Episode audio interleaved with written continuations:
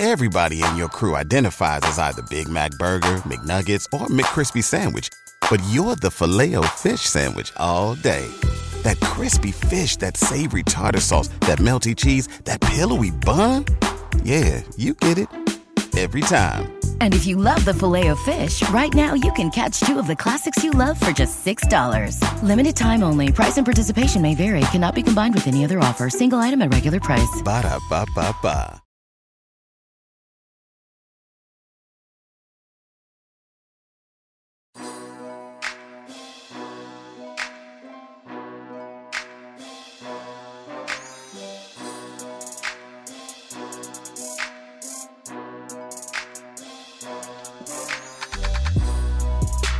Thank you for once again tuning into the Sports Ethos Nets podcast. As always, this is your host, Cody Mallory. You can find me on Twitter at @RealCodyMallory. I am once again joined by my two co-hosts, Anthony Dittmar, that's Anthony Dittmar _ on Twitter, and Joe Farrow, that is Swamp Dragon Stan on Twitter. What is going on, fellas?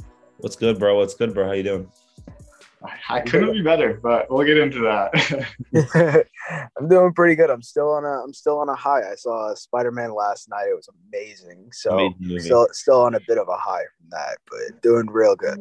A bit of a high just from that, Joe, or yeah, just from that. Don't worry. Just from that. Yeah. Yesterday was a pretty quiet day in Nets media, so we don't have too much to talk about. But before we dive into it, Anthony, we always start with around the league. I mean, you could go. We could be here for 10 days if you go into everything. But so, yeah, basically everyone and anyone in the NBA has COVID. 20% of NBA active players have COVID. A lot of notable names. We saw obviously the Nets are affected by, but we'll get into that after. Notable injuries. Yeah, just pretty much everyone has COVID. Anthony Davis got injured yesterday, a knee contusion. And yeah, pretty much we'd waste our time saying who actually has COVID. So basically just say, so now everyone has it. There are very few NBA teams that are not affected by COVID right now. I think like 20% of the league is either tested positive or in health and safety protocols. So 20% is in protocols. I know that for a fact. Yeah. And Anthony Davis, they did say that the early tests show that there's no structural damage in his knee, which is good. Yeah. I was gonna, obviously, you don't want to see guys get injured. Obviously, it's a Nets rival, but you want to play teams full strength, especially with that Christmas Day game coming up against the Lakers next Saturday. 100%. So kind of feeding off the COVID news, whoever's seen my Twitter, you guys know I was lucky enough to go to the game against Toronto on Tuesday. So we last spoke on the podcast when Paul Millsap went to health and safety protocols, and I was pretty nervous because I come from Connecticut, so like I have a 2.5-hour commute to the game, have to park in Brooklyn, to Uber to the stadium, so it was a pain in the ass. I wake up to go to work Tuesday, and I'm like, oh, okay, like there's no news yet, it hasn't broke, and then boom, it felt like the entire Nets roster went on the COVID protocols. So I was like, all right, we're good. Kevin Durant, James Harden, they're still playing, so like the trip will be worth it still. And then I get the news that Kevin Durant is questionable with an ankle injury. I'm like, God damn it. Like, I got these tickets. I haven't been to a game. I really want to see Kevin Durant out of anyone. Well, my friend's like, nah, like, we're still going. It'll still be fun. So, like, whatever. I personally wanted to sell the tickets because I was incredibly salty, but I did it. So, after a miserable drive through rush hour in New York City, Brooklyn, getting honked at like 15 times, New York traffic, gotta love it. We finally get to my other friend's apartment in Brooklyn. We finally, after 35 minutes, find a place to park on the side of the street, which was also a nightmare. And we are in the Uber to the stadium. I want to say it's got to be 6:30, 6:40-ish by now when I get the news that James Harden and Bruce Brown go into COVID protocols while I'm in the Uber to the stadium. And I immediately think if Kevin Durant does not play, the Nets have 7 players. This game is getting postponed. I drove to New York City for goddamn nothing. And I was about to be incredibly upset. And then Kevin Durant saved us, saved me and my trip, and saved the Brooklyn Nets. But we will go into the Toronto game after. But obviously, COVID is affecting the teams. It's also affecting fans. The stadium was pretty empty when I got there at first, and then it ended up filling up. I don't know if a lot of the locals were kind of waiting to see if the game was even going to be played before they got into the stadium. But there was about 5 minutes till tip-off, and the stadium was, like, completely empty. And then by the second quarter, it was completely full. So it was kind of strange. But before we go more into the actual gameplay of the Toronto Raptors, I just kind of wanted to share that because it was kind of wild that they were pretty close to postponing that game. Yeah, that whole – those few hours leading up to the game was pretty wild. Like, we thought we were going to be pretty okay considering we still had the guys like KD, Bruce, Harden, Patty, Claxton, and then Blake, we knew would actually have to be back into the rotation, which he has played very well since. But going into all that, we were just like, okay, I think we should still be able to survive the Raptors with this team. Then Harden and Bruce go into protocols, and then all hell breaks loose. KD's questionable, game almost got postponed. And I was sitting there. I knew Cody was on his way to the game, and I knew he had a long commute. I'm like, oh, man, I feel so bad for Cody. If this game gets postponed, oh, man, that's a shit show. So, yeah. I'm glad they played, and I'm glad that you were able to see it. It's not even the commute there. It's the commute back that sucks because it's late. Oh, yeah. You want to go to bed. I got work in the morning. If I didn't get to see a game, I would have been pissed. But all worked out. Obviously, I saw a great game. But before we dive into any recaps, there is some other kind of small news that we need to talk about. Kyrie mother effing Andrew Irving is back. Oh, geez. That gave me clean sweep vibes. Is back. Halfback. Yes, dropped yesterday. Halfback, but we'll take it. A little less than half, actually, but yeah. So obviously he is starting to ramp up with the Nets, go through all the COVID testing. He has to have 5 negative tests in a row before he is allowed to play. There are reports that he is in good shape. He kept good basketball shape. I know people have been tweeting like memes at me, well, not memes, but of how he stayed in shape from playing flag football or stuff like that. But Kyrie Irving even said himself, or it got leaked that he was in good shape. So 5 days. I don't want to put it out there, but could we possibly see Kyrie Irving on Christmas against the Los Angeles Lakers? What a Christmas gift that would be. Honestly, that would be – I was hyped for this Laker game going into the season. The Lakers' poor play obviously put a little damper on that and having no Kyrie. But if Anthony Davis gets healthy and then Kyrie tests positive, we could have a really fun Christmas Day gift. Test negative. Bro, Anthony, you just put that into the world, man. I might have to kick you out of here. For what? You said if Kyrie tests positive and I meant negative. Oh my God, I'm so sorry. You know what I mean? You know what I meant by that. Oh yeah, I want to play really badly. It'd be a great Christmas gift for Nets fans. This thing has been like a dark cloud hanging over the organization for like the entire season, despite the team's good play. I think what came down to it. I know Tsai and Marks are really strong. I think they were trying to force Kyrie to be a full-time player. Obviously, that we would rather have him play all the games. But I think it's a good first step because, honestly, like anything of Kyrie Irving is better than nothing of Kyrie Irving. And I think once he starts playing, he's going to be around the guys. I think he's going to be like, I want to play all these games. And I think based on the workload Harden and KD have been doing so far, it's going to be good for everyone. I think it just makes the most sense to win a championship. Yeah. Ian Begley was on SNY, and he put out into the world and said one big influence within the Nets organization said that we need Kyrie Irving to get where we need to go. So basically, KD told Marks and Tsai, you better let Kyrie Irving come back right now. Thank heavens for that because I'm very excited to see Kyrie back. He needed to test as of yesterday. He needs to test negative in 5 consecutive days before he could come back, and he was ramping up.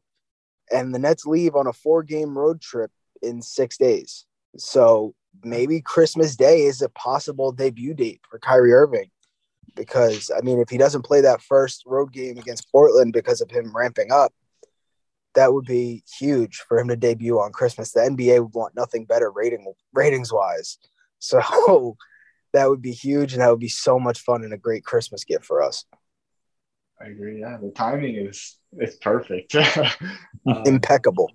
I also just a little side note on this. I expect that the Nets, with Kyrie Irving being around, as long as he's unvaccinated, and I believe that they will keep the new rules that the NBA just put into place with wearing a mask and getting daily testing.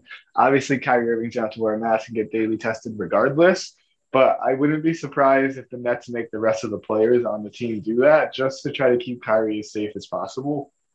Yeah, absolutely.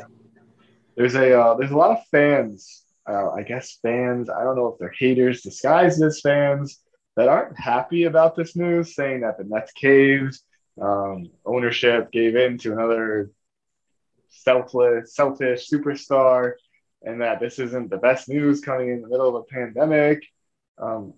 Yes, you could say that, but at the end of the day, like, this is what the Nets players and coaches wanted, and they're the ones that are around him. So you have to support it no matter where you stand on, which has unfortunately become a political issue.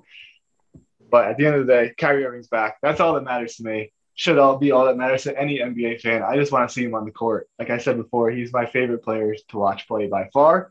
And little sneak peek, I will be in Boston on March 6th watching Kyrie Irving play against the Boston Celtics. So that is one benefit of living in Connecticut. Boston is actually closer to me than New York City. So I will make sure I am at that game. Yeah, and people got to realize this wasn't a split-second decision that they're just, oh, Kyrie's going to come back now. This has been something that they've been deliberating for a while. And what was it? It was last week when Shams said that there's been more internal discussion about letting Kyrie back into the team. So this is before all the COVID stuff hit. They wanted to do this. And Kyrie wants to be back. He wants to play. All of his teammates want him back. They've said this so many times throughout the season. The coaches always have said throughout the year that they would welcome him back with open arms.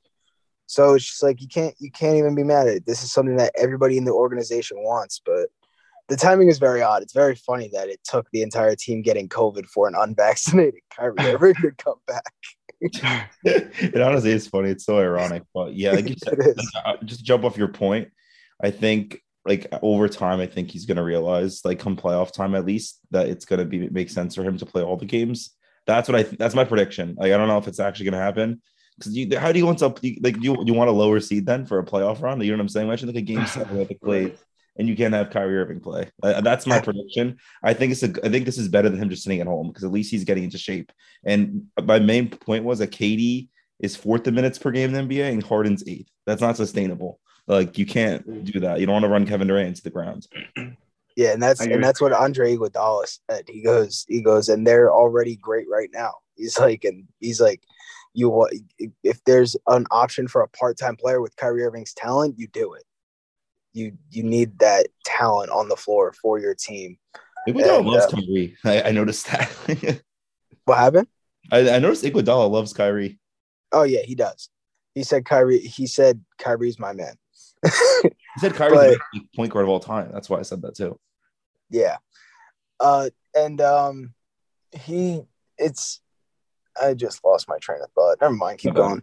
My bad. No, you're good. Yeah. So I think at the end of the day, I agree with Anthony that I think even just being around the guys will be a good influence on Kyrie ultimately getting vaccinated and being eligible to play in all of the games. I don't really think sitting at home, kind of just who knows what he was doing, was the best decision. I actually tweeted out at the time that it was a bad decision by the Nets. And I don't know if they came to think that is true or if they just changed their mind on it. They saw your tweet, but, though. Regardless, I'm very happy at this point. Right, which, like you guys said, the minutes being played is unsustainable, and you got to think about the long-term goal. Having Kyrie around even half the time, especially being able to practice and then go on the road, is going to be a huge boost to a team that is already first place in the Eastern Conference. A lot of scary hours coming our way. Scary hours indeed. Hell yeah, this is what we've all been waiting for. Like, ever since, we've said it on the pod multiple times, we've been robbed of great basketball since this group of three players have come together.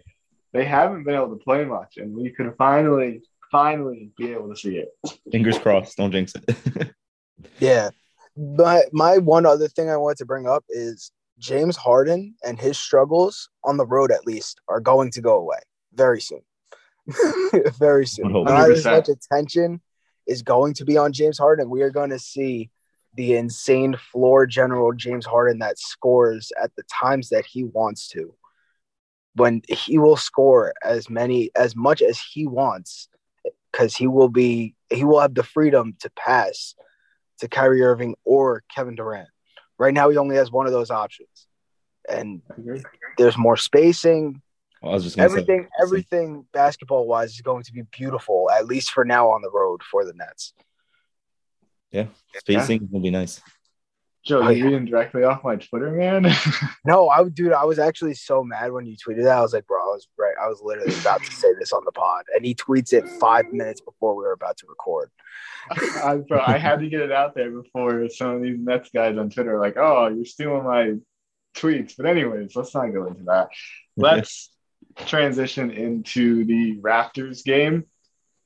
Obviously, like I said, I had a firsthand experience. Shout out to Socio Hoops for giving me sweet tickets. It was amazing. The view was great right at center court. I got to watch the players warming up, which I tweeted out that Kevin Durant came onto the floor, dunked the basketball once, and then went back into the locker room and wasn't back on the floor until there was about 3 minutes left in layup line. So I was kind of concerned about that. But obviously, Kevin Durant came back, and he was just fine. He's absolutely incredible. The Nets started off the game very well, scoring the basketball in the first half. The rookies were amazing. Can't say enough about Kessler Edwards and David Duke. They both recorded double-doubles and were absolutely fantastic. We'll see a good amount of them tonight, assuming David Duke plays. And Blake Griffin. This was kind of the coming out and return of Blake Griffin this game. He was everywhere. What up, Anthony? Kwame is back. Kwame Griffin will maybe be retired. We might not be able to call him that anymore. If he has another game like he did against the Raptors, I'm going to have to retire. Really guys to be good, bro. We're literally the reason why all the Nets role players are having turnarounds. there's one person we can't fix, but we don't have to talk about that. There's one. But yeah, Blake he played defense. Obviously, he was taking charges. That man had 13, 6, and 5. He hit 2 threes. He was 4, 6 from the field. There was actually a time in the beginning of the game, I don't know if it was Nets fans or if it was Raptors fans that snuck into the stadium, but when Blake was shooting foul shots on 2 occasions, they were chanting overrated at him. And I was confused because, like, obviously he's not in his prime anymore. He's just a role player at best. So, like, I don't get it. But anyways, the third quarter, once again, gave the Nets absolute fits. They gave up 44 points, which is just obviously absurd to give up in any quarter. But ultimately, they took that punch to the mouth, and they were able to come back in the fourth, outscoring 29-20. Obviously, Patty Mills hit that huge, huge clutch three that sent the Clays rocking to ultimately send the game into overtime. I believe there was 12 seconds left when he hit it, and there was about a half second or a second left on the shot clock. And then Kevin Durant does what Kevin Durant does, and the Raptors miss. They heave at the buzzer for the Nets to win 131-129. What was your guys' take from the game, watching it on TV with broadcasting, etc.? I think for me, I did not think our rookies were as NBA ready as they were. Like, I understand when, like, 8 guys play, people's numbers don't look good, but just from, like, the eye test, like, Kessler Edwards looks like a player. Like, we've been, like, talking about guys like the Nets need a 3-and-D guy at the deadline, like someone like Terrence Ross, but, like, the Nets may have that internally. Like, Kessler Edwards has the length and, like, the size. He hits some nice putbacks. He can shoot the ball at a respectable rate. David Duke looked great too. He could be, I'm not sure if he's like there's spot. I'm not sure if there's be spots for these guys in the rotation, but, like, honestly, the Nets know they have depth. So, like, if they need to give guys rest throughout the season, which they that obviously are forced to right now, they can honestly just plug these guys in and they're, like, NBA ready. Sharp maybe like a little bit of project, but, like, we thought it was just Cam Thomas. I think the Nets really found some gems, and Sean Marks really is great at finding guys, like, in random parts of the draft. We saw with LeVert being a late first rounder. Jared Allen was, like, a mid lottery guy. We saw Dinwiddie on undrafted free agent. Like, the Nets really have an eye for talent. So that was my biggest takeaway. And, like you said, Blake looks great. I think Claxton, honestly, like, he can't come out of the starting lineup. Like, he's just, his defense is too vital for the Nets, and he just plays all around great. And yeah, Patty Mills, just, I think he's moving up my tiers of favorite role players ever. He may be passing Uncle Jeff very soon. Like, nothing towards like Uncle Jeff. Oh. Patty Mills, just, he's insane. Like, he's so lovable. He's so likable. It's like, holy shit. Like, every time he shoots the ball, it's going in. Yeah, I'm actually surprised when Patty Mills misses a shot at this point. But I agree with a lot of what you said. A lot of these role players that – or the young guys that we have on this team seem to be a lot better prepared than we all thought they were. And a lot of that probably goes into being able to practice with Kevin Durant and James Harden every day and watching them operate. It's Kessler Edwards. I fell in love with that guy. He is fantastic. He's a hustle 24/7. He's like, his rebounding ability is very underrated at this point. I mean, like, he hasn't played a lot, but like, he is a tenacious rebounder, especially for his size. What is he, 6'7", 6'8"? And he is just, he is contending for every single rebound, trying to put the ball back up. It's, the guy, he's very, very fun to watch, and he can definitely shoot at a respectable rate. He's a guy that I definitely not mind having in the rotation moving forward. I don't know if there's a spot for him, but man, that he is a lot of fun. I think with everyone coming back, the rookies, obviously, we won't see Kessler Edwards play 44 minutes. We won't see David Duke play 38.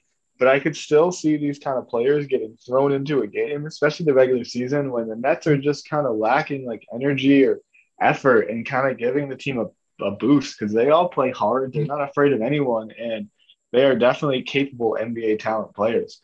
And I want to say Kessler Edwards, out of all the rookies the Nets have, all four, that he has the highest upside of any of them. I'm sorry, Cam Thomas, but just Kessler Edwards is, he's kind of Kawhi-esque to me. I don't want to compare that, because that's a big comparison, but that's kind of who I see as a young player right now. Yeah, it's just like, we know what Cam Thomas can do. Like, we know he's going to be an elite scorer, whether it's whether it's in a starting role, or if he's a guy that, or if he's a guy that's just like off the bench for most of his career and putting up like 19 off the bench as a six-man of the year candidate every single year. But Kessler Edwards, he has the ability to have a completely well-rounded game all over the place. And with his size, I don't think that Kawhi, like the Kawhi play style comparison, I could completely agree with. I could definitely see that down the line. Yeah, we thought Cam was the only guy that was going to be like a contributor. On draft night, me personally, I was like, why are we drafting four people? Like, we're like a championship level team. We should like consolidate these picks to hire one or move them for other stuff. Because like, why are we going to roster four of them? And I was wrong. Like, Sean Marks, like, sorry for even questioning you. Yeah. Just one more quick thing. I think it was Joe who was like practicing around Kevin Durant and James Harden. It's like a huge boost to the rookies, which obviously it is. And something I noticed in the game against, I think it was Toronto. I can't remember if it was Toronto or Philly now. But Day'Ron Sharp got called for a defensive 3 seconds. He noticed it about a half second too late because he tried to get out of the paint. And Kevin Durant immediately came over and dapped him up and was like, "You're good, man. Just next play. So that's even the leadership that goes unnoticed, because Kevin Durant hasn't always been the most vocal, even though I can't remember which Nets player said it, but they said he's been more vocal recently with all the players out. But that's just Kevin Durant. It was Claxton. Yeah, we've seen Kevin Durant obviously take on that more like joking role with Cam Thomas with the media. But it really plays a big part for these rookies to have the confidence of a player who is, in many people's opinion, especially mine, the best player in the world. Is there anything else you guys want to talk about with this Raptors game? I think we nailed it pretty well. We nailed it, yeah. So let's jump into Philly. Kind of the similar story, to be honest. It feels like every Nets game follows the same exact script. But the Nets came out, put a huge hurting on Philly early. I think it was Kevin Durant that said those guys took us lightly because we only had 8 or 9 players. And then Philly did get themselves back into the game, of course, in the third quarter. No surprise there, outscoring the Nets 31-19. But in the end, in the fourth quarter, in clutch situations, once again, Kevin Durant was too much to be stopped. And that's all I really have to say. It's just when you have Kevin Durant and you're close with 5 minutes left in the game, you have a very, very good chance of winning that basketball game. And like I said, that's all I have to say. It's just Kevin Durant, incredible. And whenever he's playing, I believe the Nets are going to win. If KD puts up a shot in the fourth quarter and it doesn't go in, I am surprised. That's the point of that. It's just like that 4-point play he had to put us up three. No, to put us up four, actually. We were tied at the time. And then the dagger that he hit where he just has a little hesitation in the mid-range, got over to the wing and put up a floater over almost a floater from the mid-range over Embiid to seal it and put us up like 13 or something like that with like 30 seconds to go. It was just like Kevin Durant, he's phenomenal. You can't say enough good things about him. Then when we're dribbling the clock out, he's on the other end of the court telling Philly to get their shit out of here. So much fun. So much fun. I love that guy. Just one quick thing before Anthony talks. Once again, Blake Griffin, want to give props, 17 and 9. And I think Blake Griffin is actually the one that hit the dagger when KD got double teamed to the top of the key, and Blake hit that huge three. I think that put the Nets up 7. I think they're up 4 at the time.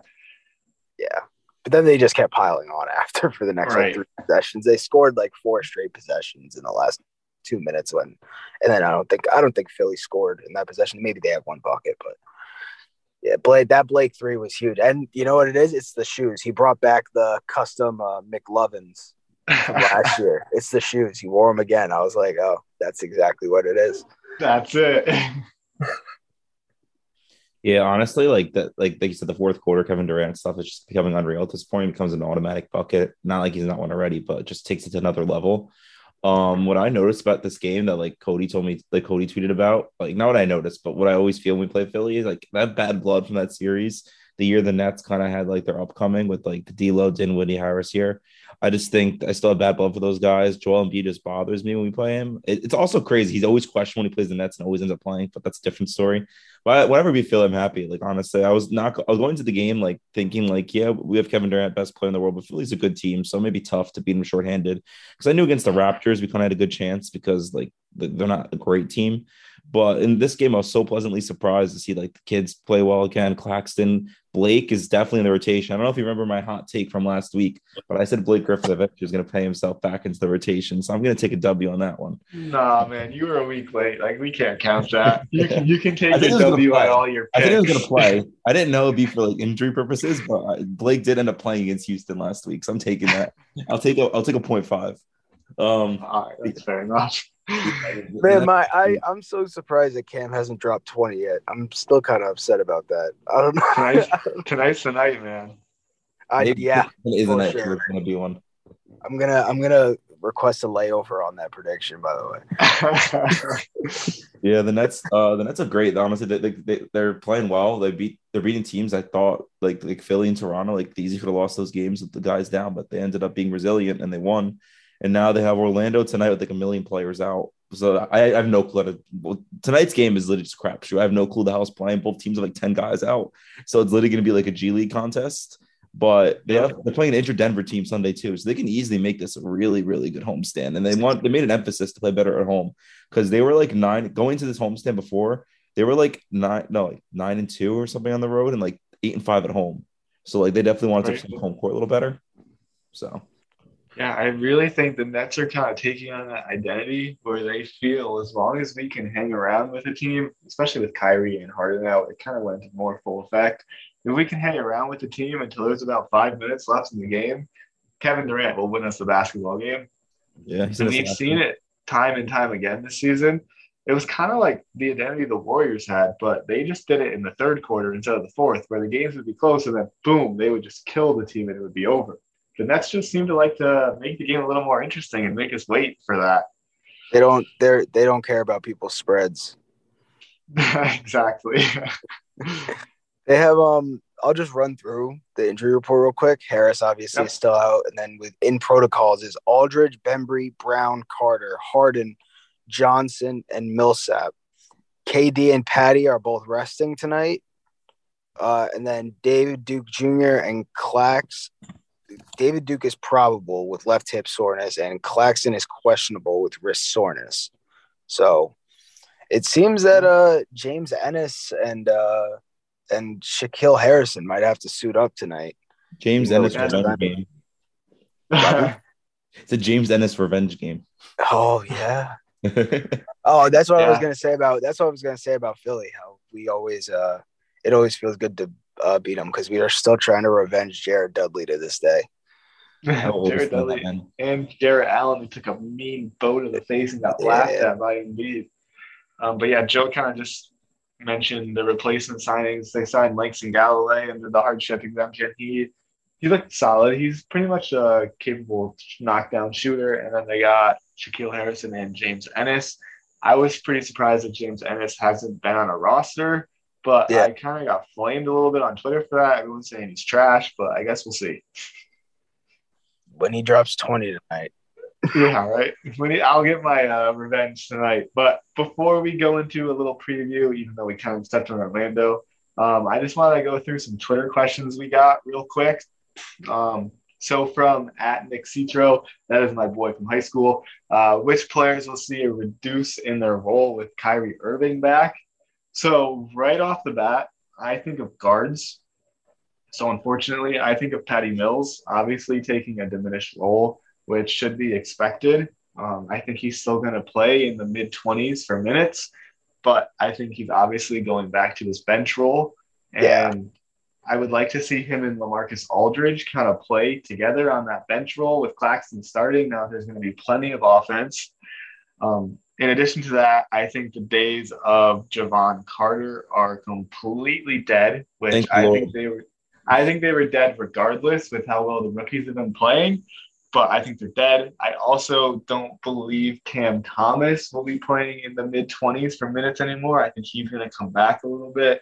I think Kyrie Irving is a little better at that role of getting buckets at this point in their careers. Maybe just a little bit. Cam, one day you'll get there. Keep grinding. But those are kind of the names that come off right offhand. They're kind of those guards that have seen an uptick in minutes that I don't think is going to be sustainable. Yeah, I definitely agree with everything you said. Pat, recently Cam has been playing like 25 minutes a game, and Patty's been playing like 35. So you give Kyrie those 30, you put Patty at like 23, and then you put Cam down to like 15, and then that's probably where it's going to go. Yep, I agree. I would assume Kyrie's going to get a little bit of ramp up too. I feel like Kyrie may play like 20 to 25 at first. Yeah, I agree with that. Another question from Tom Steadman7. Do you think Kyrie's return could potentially mean an extension may happen either at the end of the season or during the season? I think if he's fully back, an extension during, or it has to be at the end of the season now, an extension is definitely probable. If it's part-time, I think it's a little tricky, but I don't want to answer that. I think that we'll leave that up to Sean Marks. He has gained my trust. What do you guys think? I think you hit it perfectly. I think if he's fully vaxxed and, like, you know, you could play him and pay him in the future, I think he definitely wants to be back, and KD and Hardy would want him back.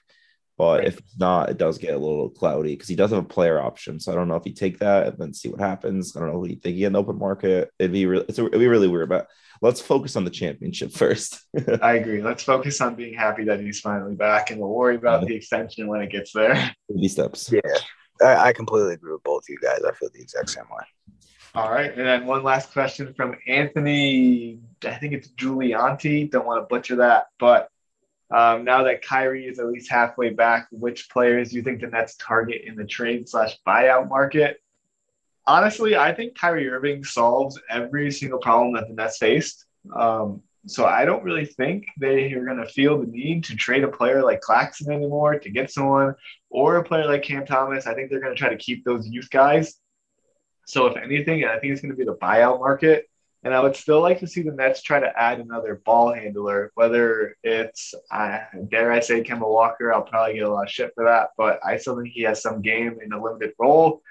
John Wall, if anything happens there, still Goran Dragic. I think it still remains the same kind of players for me as it did before Kyrie, but now it's more of just an insurance policy as opposed to needing them to go out and play every single night. Yeah, he didn't hit that well. I think that Kyrie coming back is probably now Brooklyn might be less appealing to those guys too. Right.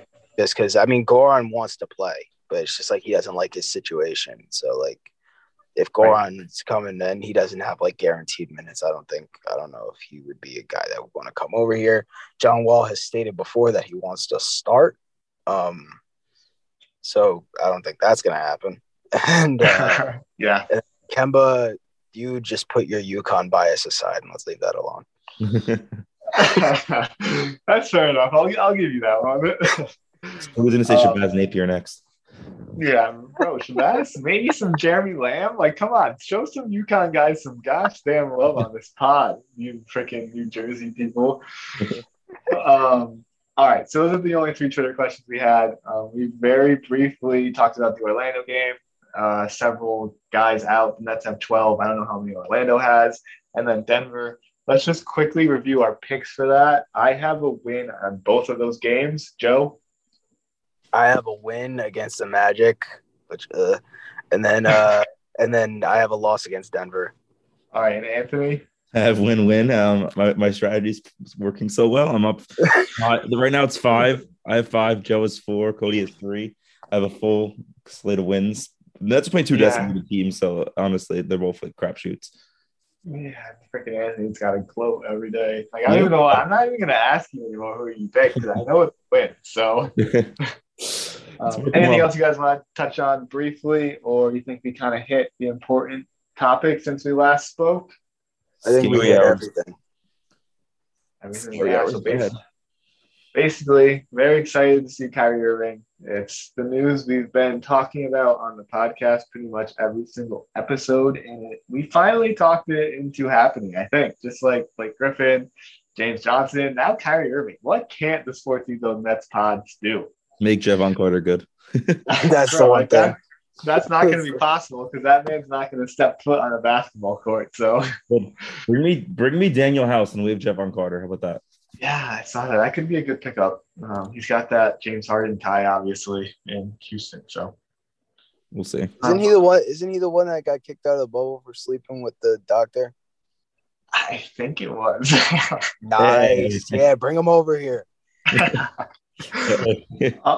All right, guys. Thanks, everyone, for once again listening to the Sports Ethos Nets podcast. Once again, this is your host, Cody Mallory. I am delighted to be once again joined by Joe Farrow and Anthony Dittmar. As always, thank you for listening. Please like, subscribe, comment, tweet at us. We love going through questions at the end of the podcast. I truthfully kind of throw Anthony and Joe on the spot because I don't even tell them what the questions are until we get into it. So it's really like our first initial reaction. We don't research it or anything, so please tweet us questions, comment, like, and subscribe. Thank you everyone for tuning in once again.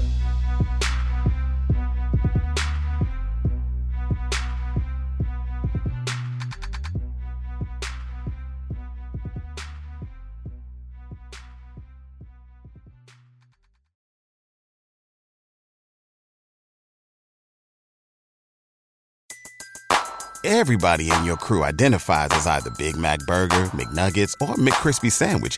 But you're the Filet-O-Fish Sandwich all day. That crispy fish, that savory tartar sauce, that melty cheese, that pillowy bun. Yeah, you get it. Every time. And if you love the Filet-O-Fish, right now you can catch two of the classics you love for just $6. Limited time only. Price and participation may vary. Cannot be combined with any other offer. Single item at regular price. Ba-da-ba-ba-ba.